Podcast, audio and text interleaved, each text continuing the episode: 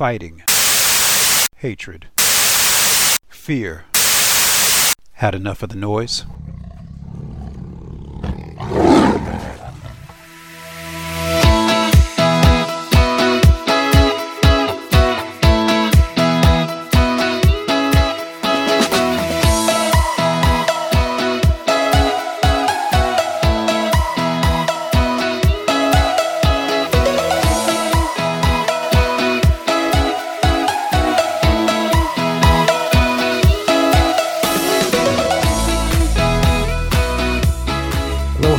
Welcome to Energetic Health Radio, and thank you so much for listening. Thank you, thank you, thank you.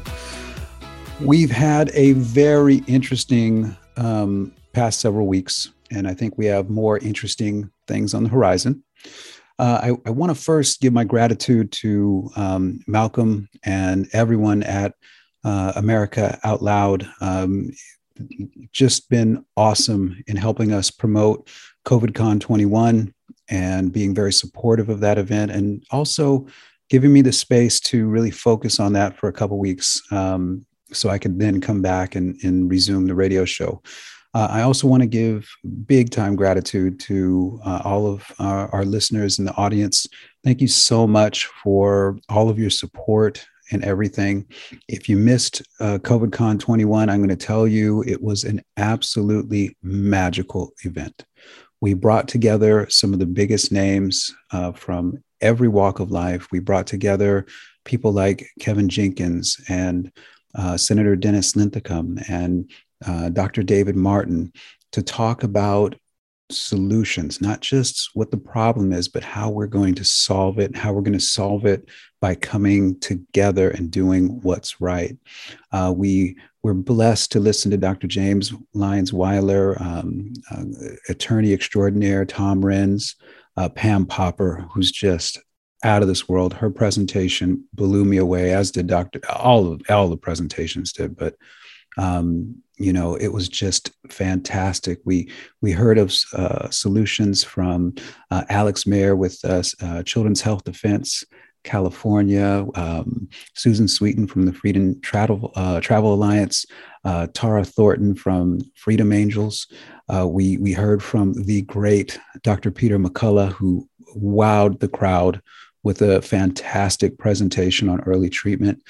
Um, we uh, we heard from uh, Americans in Action, Crystal Hartman and Ananda Uh, Conif, um, we heard from Leah Wilson. Oh, just a just a breathtaking presentation. Uh, Leah Wilson from Stanford Health Freedom, and um, uh, we we heard from. Uh, I'm I'm forgetting one person right now, and it's going to drive me crazy. I'm going to pull up the website. Give me one second to take a quick sneak peek look at this. But folks, I got to tell you, it was just beyond uh, our expectations and our hopes. Uh, and everything. And uh, of course, how could I forget Foster Gamble? Uh, just Foster Gamble with the Thrive movies came in, and he and his wife, Kimberly, are putting together a really incredible system, an absolutely incredible system uh, for communication and collaboration. It's like Facebook for good guys. Uh, we were so privileged to work with Sayer Ji and uh, from Green Med Info. And he um, allowed us the the honor of being the first group to pilot his new platform, be sovereign dot com, which is his answer to YouTube. Uh, and I'm I'm so happy to see that so many of our great leaders are putting their money where their hearts are and creating these incredible platforms uh, like Thrive Solution Hub with uh, Foster and Kimberly Gamble, and Be Sovereign with uh, Sayer Ji. Uh, we are building out solutions for communication so we can stay in this fight and keep everything really, really going. So, um, you know, we've had so many wonderful partners and sponsors, uh, you know, supporting us. It's just been overwhelming. And uh, hopefully you were in attendance. If you were, you've had access now to the, the video replays and all of the resources, and we're going to keep building out more resources for them. But if you're just hearing about this for the first time, covid con twenty-one dot com, and you want to be a part of this magic, we recorded everything. big time thanks, huge thanks to Pastor Dave and everyone at the Church of Glad Tidings who hosted us. And every time we go down there, makes us feel like family, um, because we are. Uh, just him, uh, uh, Pastor Dave and his uh, lovely lo- wife, Cheryl, just wonderful people.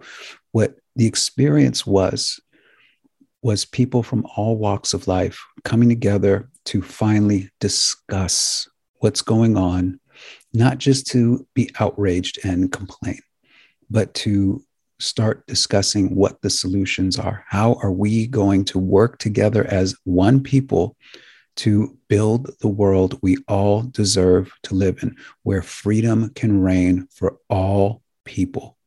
And we've come up with some wonderful, wonderful solutions. The presenters, the speakers really set the tone.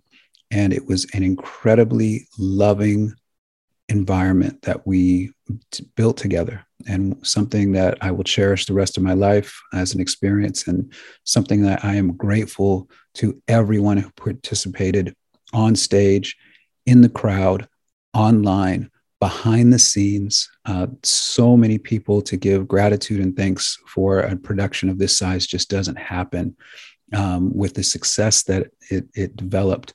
Uh, without a lot of love, energy, and a lot of people putting their very best into it. So I'm, I'm indebted to everyone who, who has really contributed to this. So if this sounds like something you'd like to um, get a feel for, get the information from, get the solutions and more solutions as they come, we're building some solutions for anti-discrimination efforts with businesses right now, uh, working in partnership with Americans in Action and, um, and several um community leaders uh, in the Black community. We're, we're, we're just very excited about where everybody is going, and this understanding that we all have to come together to really put in the work that's going to be required for us to build the world that we deserve to live in. So very excited about that. Again, you can go to covid con twenty-one dot com. There's a little button all over the site that says get full access to everything.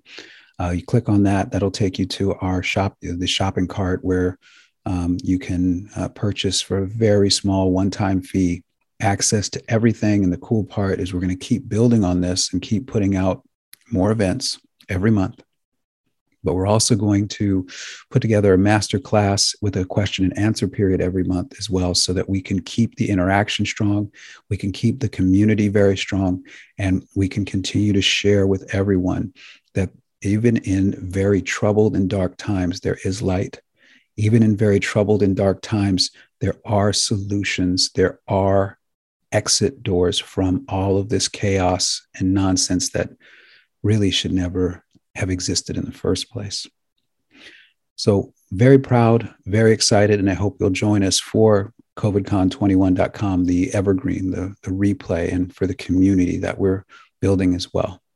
Um, I've been asked to speak at a number of expert uh, testimony, um, you know, uh, public forums and, and debates and things like that coming up. And it really got me thinking, because, you know, I've, I've been in a number of them already, but it really got me thinking, everybody. It got me thinking, you know, what am I going to say that hasn't already been said? And, I, and so I, I started thinking, you know, about this idea of the truth is hiding in plain sight. It's something that a very dear friend of mine, Brittany Cara, has coined and, and says it quite often, and I've just found it to be so true. The truth is hiding in plain sight. Can we really be this blind? So what I started doing for the expert testimonies was I put together a presentation with uh, about twenty-nine questions. Of course, we won't be able to get to all of them today. But I wanted to get some to some of the key ones, especially some of the most relevant ones. Um, you know, are these still in clinical trial? You know, did the F D A approve anything? And, you know, and, and, and things of that nature, because we know what the public health officials who have sold out are going to say. The ones that have gone for the dollars and are all bought in on the narrative, we know what they're going to say. They're going to dance around certain things and, and try to dance around good elected officials who are asking questions and make them feel like they don't know what they're talking about, when in fact the public health officials are misleading, defrauding, and lying to the people that they've sworn an oath to serve. And I want to be able to point that out very clearly and very easily. So what I've done is um, we've put together for the podcast version of this, we put together the uh, presentation in a P D F form so everybody can download it and have access to it. You know, we want you to have these materials and verify what, what we're saying. But it was very, it became very obvious to me that the truth is hiding in plain sight. And I want to share that with you today. I want to share with you what truth is out there, how to get to it, uh, and how to share it with your local communities, because we can make a big difference in our counties. We may not be able to make a huge difference at state levels and at federal levels at, at the outset, but one place we can make a big difference is at the county level and at the local level. And that's going to take us having the desire and willingness to go to state um, school boards, I mean, not state school boards, but local school boards and Uh, local chambers of commerce and things of that nature, and making sure that the people who are making decisions are making those decisions not based upon what they were told to do from the C D C or the F D A or some, you know, mandate that's really just a press, a press conference. Yeah, you know, there's no executive order or anything like that. I think it's important for us to bring fact. I'm not saying bring truth, but bring fact, verifiable fact to these conversations so that these people know that they can't continue to lie, defraud, and mislead anymore, that their time is done. And what they've done with their time is deplorable. And it's time for us to bring in the light, to bring in the love, and bring in the logic, so that we can make sure that the laws we hold so dear, the laws protected, the rights protected by our sacred document, the United States Constitution and the Bill of Rights, are honored.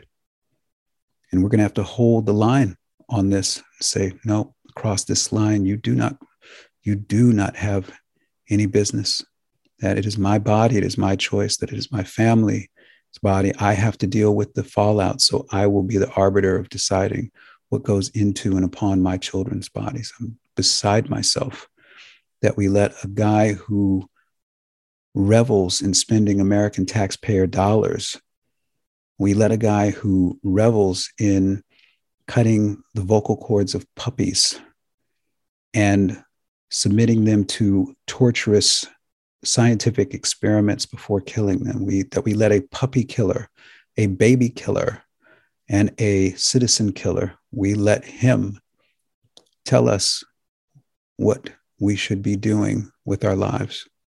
Never mind that he's invested, of course, financially in the very solution he's touting. Obvious financial conflicts of interest. So with all that being said, we're going to take a short break. And then uh, we're going to get into some of the questions, and hopefully it'll entice you to want to read through the larger document, the larger set of slides that um, have the information, the truth that's hiding in plain sight right there for you, so that you can use that in your counties. You can use that locally in your conversations with your school boards, with your school, with, with any with your business, with anyone who wants to debate this issue, that you now have the upper hand in terms of all of the information that is needed to win every single possible argument. Let's take a short break. And when we come right back, we'll jump into these questions and um, see if we can get about the business of helping you tap into the power you already possess.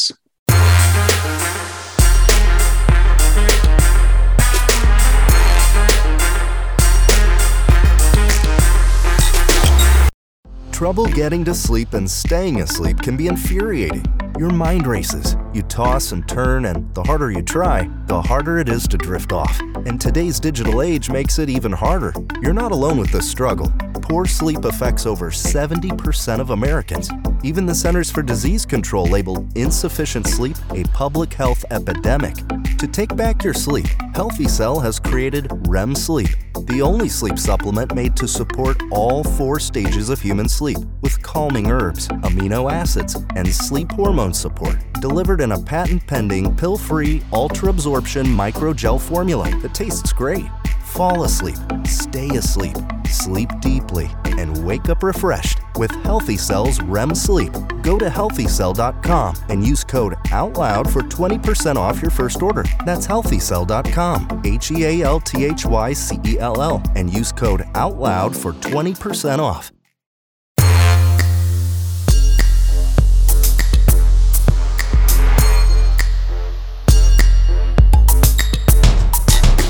All right, welcome back, everyone. Let's uh, let's get into this uh, here. So I'm going to start with some questions, and I'm going to give some answers. Again, I know you're listening on radio, and thank you so much for listening. To get the actual slides, once the podcast is up for this particular broadcast, just go to the uh, Energetic Health Radio on the America Out Loud platform, and you'll be able to download for free all of these slides, so you have this information readily at your disposal for your conversations locally and at the county level or beyond, uh, and use this information, this truth that's hiding in plain sight, to affect change in a positive way, right? To tap into this power you already possess. So the first question I put together for um, elected officials and for these expert uh, forums is, are the inoculations experimental? I refuse to call them vaccines. Are the inoculations experimental? Well, let's go to the National Institutes of Health to find the answer to this question. For the Pfizer-BioNTech um, experimental inoculation, it is a COVID inoculation. It's very clearly stated that the study completion date is not until May second of twenty twenty-three. That means that these are still in phase three clinical trial. By definition, that makes them experimental. When we go to Moderna, Moderna is uh, estimated study completion date. And again, this is according to the National Institutes of Health. The clinical trials don't end until October twenty-seventh, twenty twenty-two. That means that these are still in phase three clinical trial. That means that by definition, they are experimental. And something interesting happened for the first time a couple of days ago when I went and looked up on the National Institutes of Health uh, website, uh, clinical trials dot gov, for the Moderna. Previously, it had been listed as Moderna in partnership with the National Institutes of Health, which is an obvious financial conflict of interest. I think we can all agree with that, that the N I H was invested in the development of the, and still is develop, invested in the development of the Moderna um, experimental inoculation. However, something happened a couple of days ago that was quite interesting. The N I H took themselves off of the partnership with Moderna, and instead have listed Anthony Fauci's N I A I D for the first time. And with that, I got to tell you, makes me feel like is they are cutting bait on that guy, that they're saying, you are going to own this whole thing. We don't want anything to do with the relationship with Moderna, that it's all N I A I D, which is Anthony Fauci's federal baby. But definitively, the Moderna N I A I D experimental inoculation, the Moderna Anthony Fauci experimental inoculation, the estimated study completion date is not until October twenty-seventh, twenty twenty-two, which puts it squarely in a phase three clinical trial. And as such, in a phase three clinical trial, it is by definition experimental. The Johnson and Johnson, or Janssen and Janssen, when you go to the N I H uh, website, uh, is estimated study completion date of January second, twenty twenty-three. So very clearly, this is still in phase three development, which makes it an experimental product. And it's actually, when you read on each of these clinical trials, um, it is, they use the word experimental and biologic all over the place. You don't see the word vaccine anywhere. How interesting is that? Right? How interesting is that? You don't see the word vaccine. It's called a biologic. And you, it is very clearly stated that it is uh, that it is experimental. Very interesting. Why is that interesting? That's interesting because under our laws, uh, twenty-one U S C three sixty B B B, it is very clearly stated that E U A-approved products cannot be mandated. Yet that's what's happening. Again, under Chapter twenty-one of United States Code three sixty B B B, B as in boy, it is very clearly stated that emergency use authorized products, medical products, cannot be mandated. Why? Because that would be a violation of our informed consent laws codified as forty-five C F R forty-six. And that is, those informed consent laws make it illegal to mandate an experimental product because that would violate the Nuremberg Code and the Belmont Report, both of which made it very clear it is illegal, unethical, and immoral to mandate or force or coerce a person into participating in a human um, experiment. That human experimentation is wrong and must always be voluntary. I should say forced human experimentation is wrong, and that any participation in, in an experiment must be done under the informed consent and free will of the person who wants to endeavor into that. It is wrong to force anyone. It is illegal to force anyone into an ongoing experiment. So what do we have here?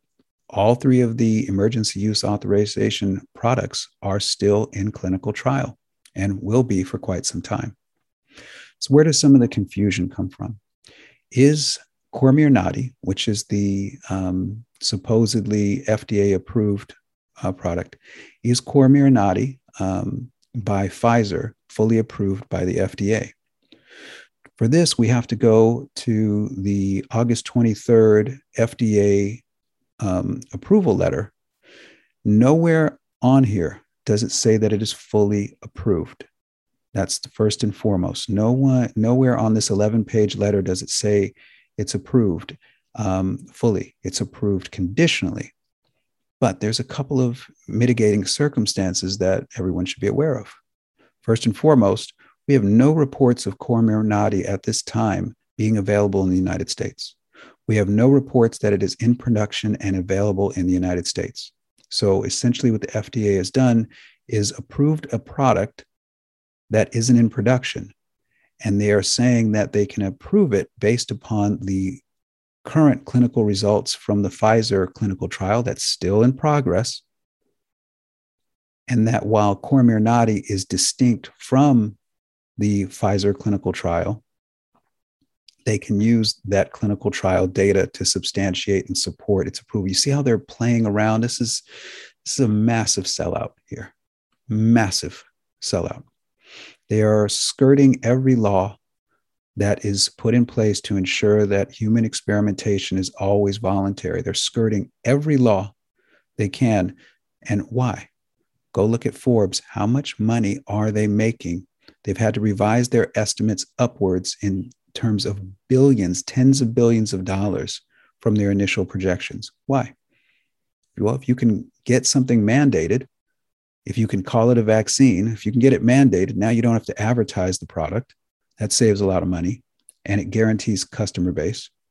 If you can then make sure that no one can sue if they're hurt on that product, and that's the protections provided by the PrEP Act and the nineteen eighty-six National Childhood Vaccine Injury Act. How curious that the word injury is in the name of the act. That these so-called vaccine manufacturers cannot be sued. Oh, did you know that? Well, there's only one legal concept that breaches their protections of the PrEP Act and the nineteen eighty-six National Childhood Vaccine Injury Act. And that is if there is found to be willful misconduct. And that's what my team has been pushing forward, this idea of willful misconduct uh, and why we have worked with Senator Dennis Linthicum and Senator Kim Thatcher. And now we are working with multiple other elected officials in multiple states to get them to submit a petition as well, a petition that asserts the necessity for a grand jury investigation into all things COVID so that we can establish whether or not willful misconduct has occurred. It is our position that significant acts of willful misconduct have happened, starting with manipulation and hyperinflation of COVID data on multiple levels and in multiple ways by the C D C and the N B S S. But let me go on with this conditional approval here of Cormier-Nadi. What's interesting when you read through this letter, and you can go to page seven, is that we start seeing a lot of clinical trials that are um, authorized by this letter. Clinical trials end on a variety of dates in, in the very distant future. But the one study that's the old, that puts this uh, completion of these clinical trials at the furthest date, right? Again, you have to keep in mind that you cannot fully approve a product. The F D A cannot fully approve a product until the completion of all the clinical trials, right? Well, with this new product, Cormier-Nadi, that they said was fully approved, but is not fully approved, it's conditionally approved, Um, under very dubious circumstances. On page seven, they say study C four five nine one zero three six, a prospective cohort study with at least five years of follow-up for potential long-term sequelae of myocarditis after vaccination. That's what this study does. This study was submitted, the um, initial components of it was submitted on August twenty-first, twenty twenty-one, just two days before this approval letter came in. They submitted this study, and this study got from submission to approval in under forty-eight hours to be added on this conditional approval letter. That's shocking, okay? But what's interesting about this study, C four five nine one zero three six, is it's not scheduled to end until May thirty-first, twenty twenty-seven. Once again, this approval process, this F D A approval process for Cormier-Nadi cannot take place until the conclusion of all clinical trials in the conditional approval. And the clinical trial that will be last to be completed is study C four five nine one zero three six, studying myocarditis post-vaccination. And that submission, that report won't be submitted until May thirty-first, twenty twenty-seven. So are, is Cormier-Nadi fully F D A approved? No, none of these are fully F D A approved because they all have definitive clinical trials underway or slated to begin, still haven't started. So it's preposterous for anyone to say and make an outlandishly misleading statement that these are fully F D A approved. First and foremost, J and J isn't, doesn't even have an approval letter like this, a conditional approval letter. Neither does Moderna, the Moderna Anthony Fauci um, experimental um, biologic, doesn't have a conditional approval letter. It's only Cormier-Nadi that has an a, uh, F D A conditional approval letter. And even in that letter, the clinical trials don't end until May thirty-first, twenty twenty-seven. Again, the truth is hiding in plain sight. So we, we've gotten and heard from a lot of public health officials, are medical professionals legally obligated to report all adverse events to VAERS, to the Vaccine Adverse Events Reporting System? And some people have heard public health officials say, oh, you can't trust the data in VAERS because if, if the data can be submitted by anybody. Well, yeah, that's, that's true. It can be submitted by anybody. But under E U A law, healthcare providers, and this is clearly stated on the uh, health and human services dot gov website, healthcare providers are required by law to report all adverse events, including death, in connection with the experimental COVID biologics to V A E R S, to the Vaccine Adverse Events Reporting System. I've seen reports that state that at least eighty-three percent of all of the COVID uh, inoculation reporting in V A E R S have come from licensed healthcare professionals. So any notion that these records in V A E R S are not trustworthy is preposterous. And then you have another layer as well. The C D C, which runs the Vaccine Adverse Events Reporting System, has been deleting data um, periodically since, uh, well, since these uh, experimental products were first E U A approved. And I can prove that because I track the data every week. I track the data every week and I can show you where the numbers have fluctuated uh, and where um, previous numbers we've had have actually gone below what they were Uh, from the prior week. So whereas if in one week there was saying five hundred thousand deaths, the next week there's only four hundred fifty thousand, you know, how did that go down, right? It went down because the C D C is deleting data, something they're not supposed to do. So where does that take us? It takes us to a conversation openly about the experimental biologics. And the first one I want to bring you to is a great study that was done by the University of California, San Diego and the Salk Institute. Is the spike protein injurious to the human body in and of itself? Meaning, is, is the spike protein by itself, can it injure the human body? Well, in this study that was, um, uh, that was published um, around April thirtieth of this year, the investigators put together a really excellent um, study. They showed that in their conclusion, quote unquote, our data reveals that the spike protein alone can damage the endothelium, which is the inner lining of the blood vessels.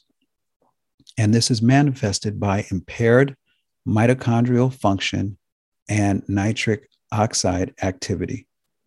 So what they're saying point blank is the spike protein is enough to injure the human body. Well, why is that relevant? It's relevant because when we look at the Pfizer and the Moderna experimental inoculations, their mRNA sequences, once injected and uploaded into the human body, into the cell, co-opt normal cellular function to produce that exact spike protein. It, what essentially what they are doing, these mRNA experimental biologics, what they are doing is they are co-opting normal cellular function to produce a protein sequence, that spike protein, that we know to be injurious to the human body. And the, and the dangerous part of it all is we don't even know if there's an off switch. So where does this show up? Let's just talk before we go to break. What is the current post-inoculation safety data according to the Vaccine Adverse Events Reporting System? Okay.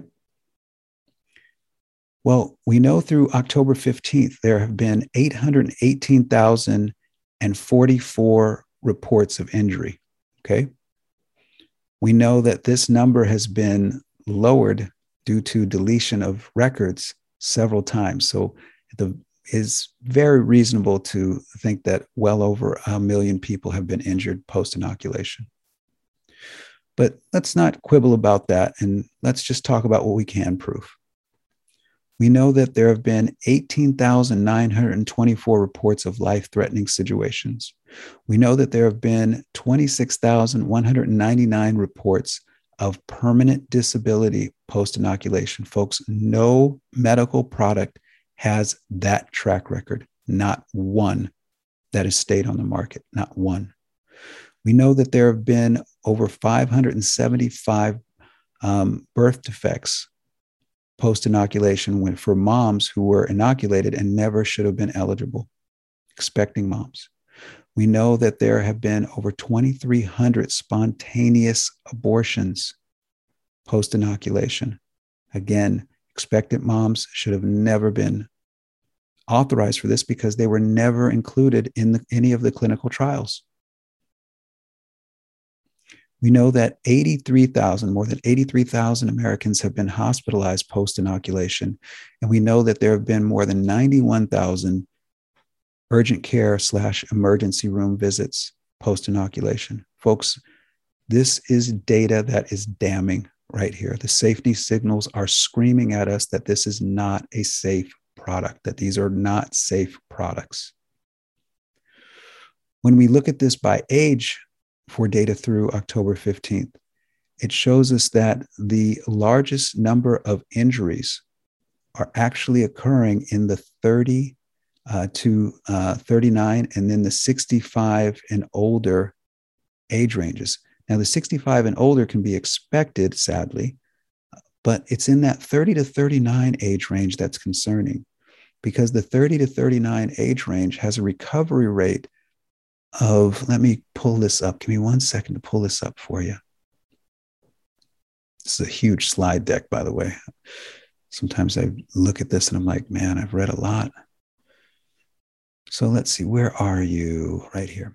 So in the thirty to thirty-nine age range, the recovery rate uh, from infection, from a, a SARS-C o V two infection, is ninety-nine point nine one percent, according to the C D C. But this is a group that has one of the highest rates of injury post-inoculation. So a group that has basically no benefit, that gains no benefit from an experimental inoculation, has one of the highest reports of, has the highest report of injuries in their age range. Very concerning. When we look at death, it gets even more concerning. Did you know that there have been seventeen thousand one hundred twenty-eight deaths reported to the Vaccine Adverse Events Reporting System post-inoculation? Did you know that? Did you know that the swine flu um, vaccine program from the seventies was shut down after fifty-six deaths? After reports of fifty-six deaths, they terminated the entire program. We're at seventeen thousand one hundred twenty-eight. And what's the argument we hear from public health officials? Correlation doesn't equal causation. Correl- correlation doesn't equal causation, right? As they tug on their white coats and count the money that's been put into their pockets, right? Correlation doesn't equal causation. So I say, okay, I agree with you. So let's look at how many people have been reported as dead within forty-eight hours post-inoculation. Because it's very difficult for a person to claim that when they were healthy, otherwise on Tuesday, and then dead by Thursday, and the only thing that was different was the experimental inoculation, that the experimental inoculation was not the causative factor. It's very difficult to make that argument. Well, when we look at the Vaccine Adverse Events Reporting System, five thousand four hundred eighty-nine deaths have been reported post-inoculation within forty-eight hours of getting the shots. five thousand four hundred eighty-nine deaths. Across all age ranges, we have deaths all the way down to six months of age. How did that baby get the shot? You tell me, that's a criminal act. We have in the eighteen to twenty-nine uh, year uh, age range, in a, in a group with a ninety-nine point nine percent recovery rate, seventy-six deaths. thirty to thirty-nine, ninety-six deaths. forty to forty-nine, one hundred seventy-four deaths. These are all age ranges with a ninety-nine percent um, percent and higher recovery rate. Yet they are subjected to an experimental inoculation under coercion, Krispy Kreme donuts, lottery tickets, blah, blah, blah, blah, blah, or under threat. You don't take this, you can't go to school. You don't take this, you lose your job. You don't put yourself in an experiment, a human experiment, an ongoing human experiment. You lose your job. You lose your life. You lose your ability to spend time with people you love. You lose your ability to travel. You see what I'm saying? That's coercion and threat, folks. That's in violation of law. And if you do take it, you might lose your life. How can you mandate something that could result in a person's death? How can you mandate something that has resulted, at the very least, in five thousand four hundred eighty-nine deaths within forty-eight hours? How can you mandate something with over eight hundred thousand reports of injury? And we know that that's vastly underreported. How can you mandate something and tell people that they cannot have a right to earn a living to take care of their family if they don't participate in an ongoing human experiment and risk their lives in the process? It's wrong. Let's take a quick break. When we come back, I want to talk a little bit more now, not about the safety data, but this incredible data that's coming, that's been collected by Doctor Uh, Paul Alexander and Doctor Peter McCullough and, and some great, Doctor Harvey Reich, some great people showing without question that natural immunity developed post-infection is superior to immunity developed, to the short-lived immunity developed post-inoculation. We'll be right back, folks.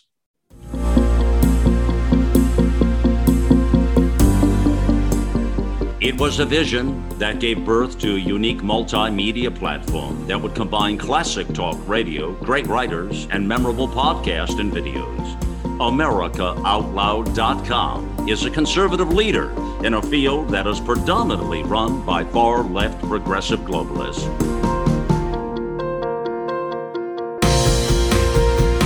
Welcome to the new era in communications, America Out Loud Talk Radio.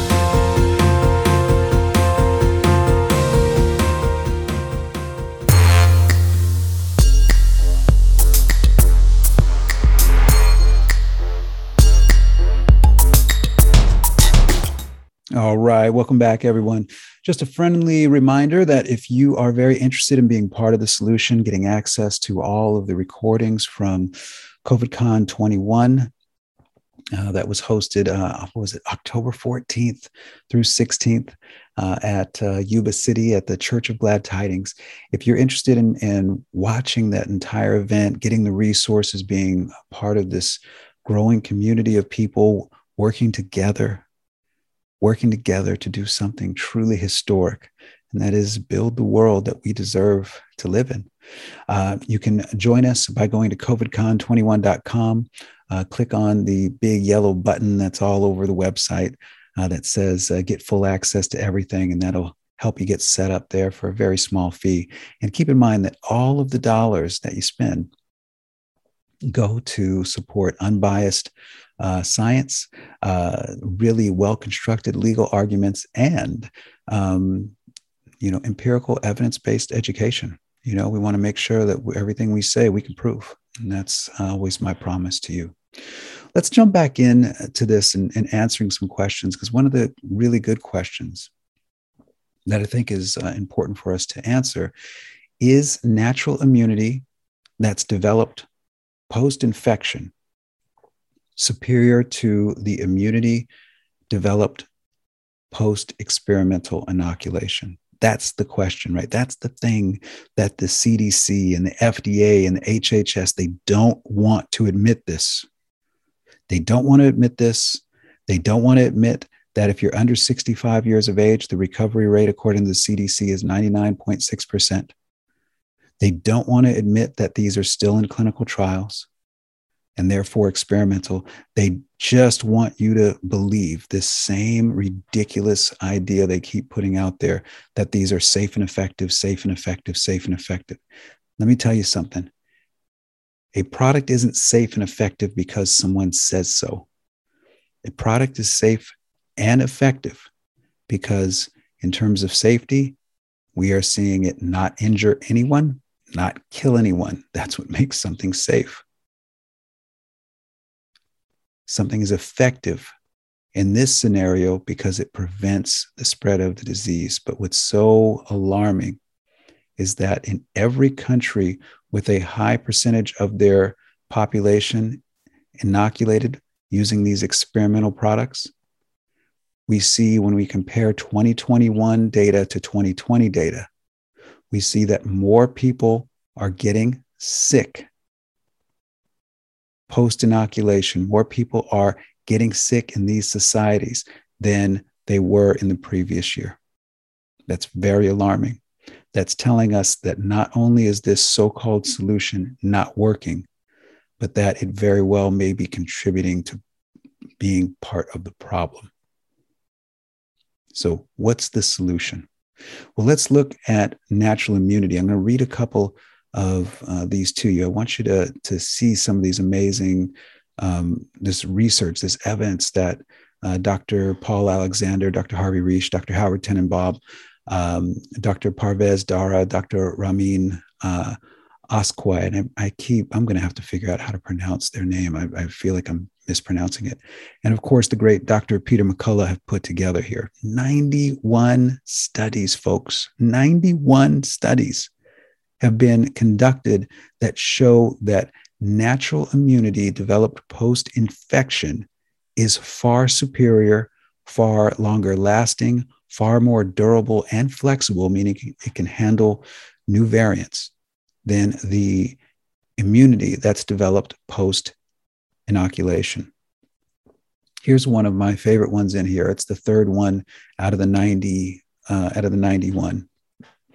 It's comparing SARS-C o V two natural immunity to vaccine-induced immunity, reinfections versus breakthrough infections. A retrospective observational study comparing three groups: SARS-C o V two naive individuals who received a two-dose regimen of the Pfizer BioNTech um, mRNA uh, so-called vaccine. Uh, the second group, previously infected individuals who have not been inoculated.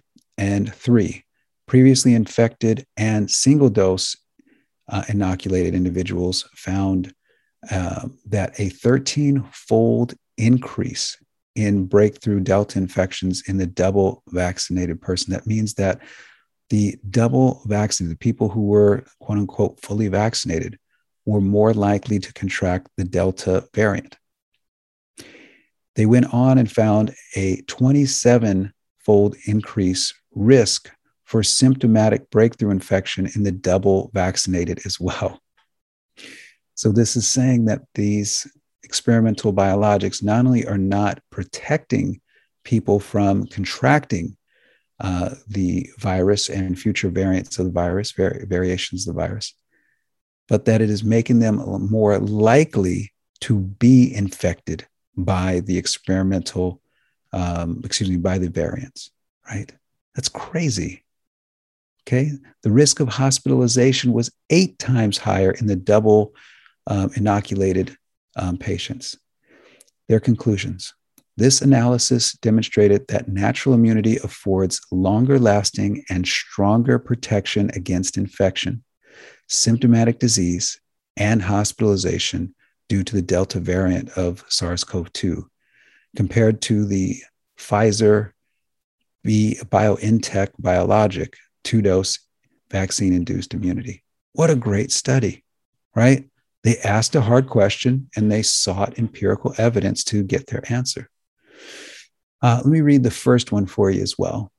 Necessity of COVID nineteen vaccination in previously infected individuals. What they are saying here is cumulative incidence of COVID nineteen was examined among fifty-two thousand employees in an American healthcare system, fifty-two thousand people in this sample size. The cumulative incidence of SARS-C o V two infection remained almost zero among previously infected unvaccinated subjects.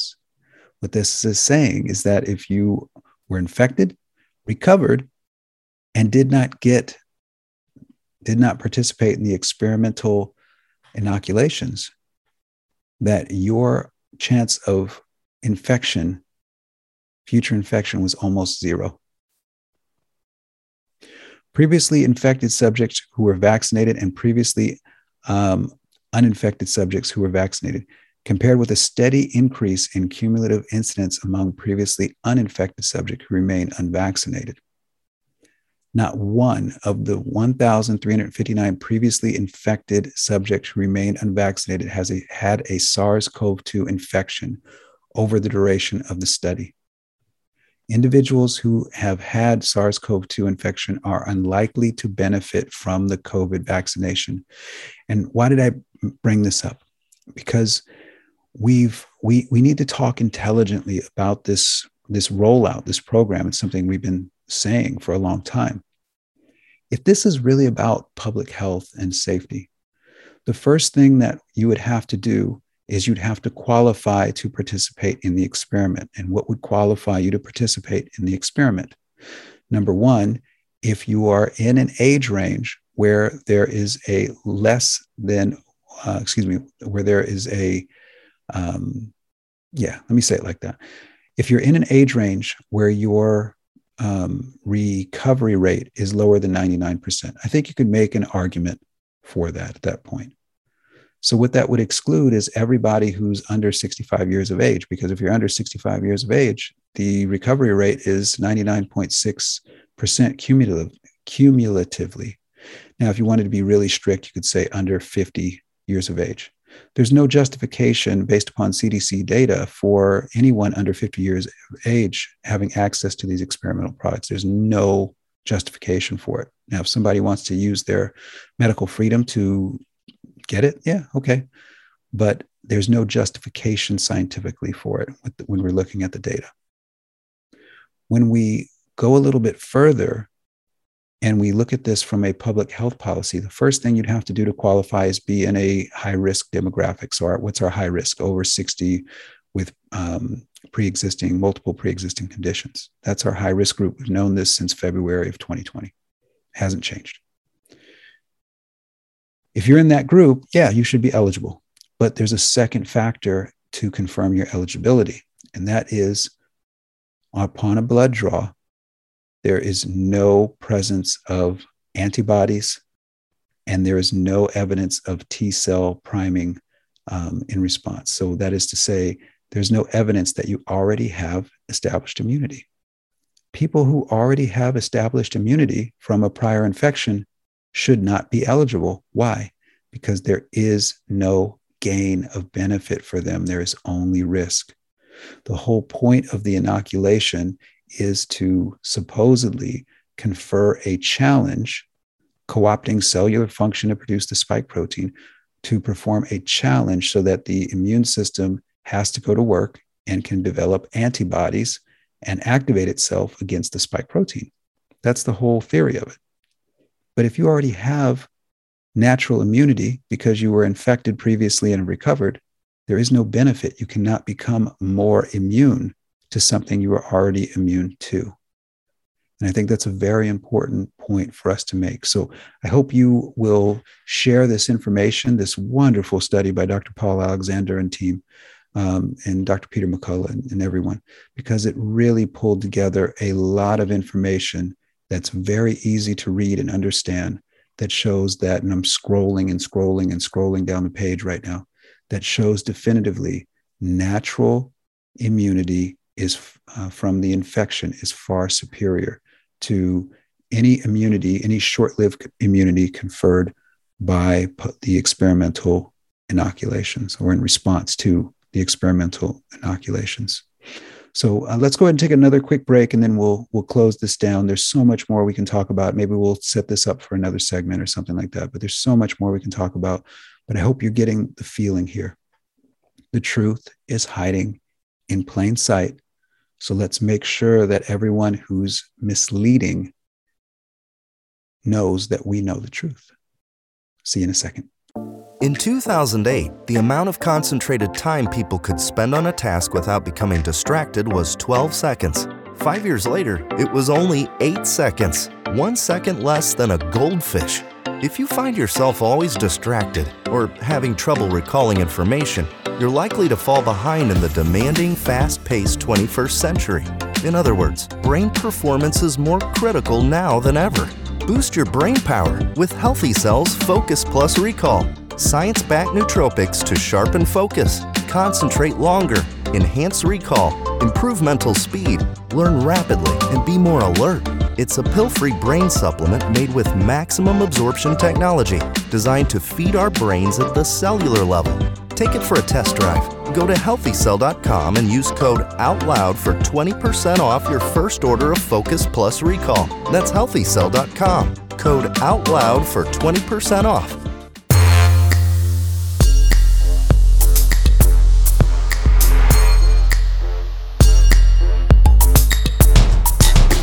Okay, folks. Well, I hope you've enjoyed this show, and I hope you've enjoyed some of the preliminary um, information that we've shared. Uh, you know, you can get all this for free. Just go to the podcast uh, on this when it comes up, and uh, you'll be able to download the entire slide deck. So you have information at your disposal to tap into the power that you already possess, that you can have leverage in conversations with public health officials, with employers, with schools, with anyone who's attempting to push forward a narrative that is not based upon any empirical evidence, right? The truth is hiding in plain sight. So let's make sure everybody sees it. When we're looking at this, you know, I think it's important. I think the argument in front of us is not necessarily going to be about masks or anything, because we know those don't work. It's unfortunately not even going to be about mandates, because they've just pressed forward so much, and we're going to have to wait until courts come to their senses and start to um, start to really rule on these in, in a way that's in alignment with our laws and our, our code of ethics.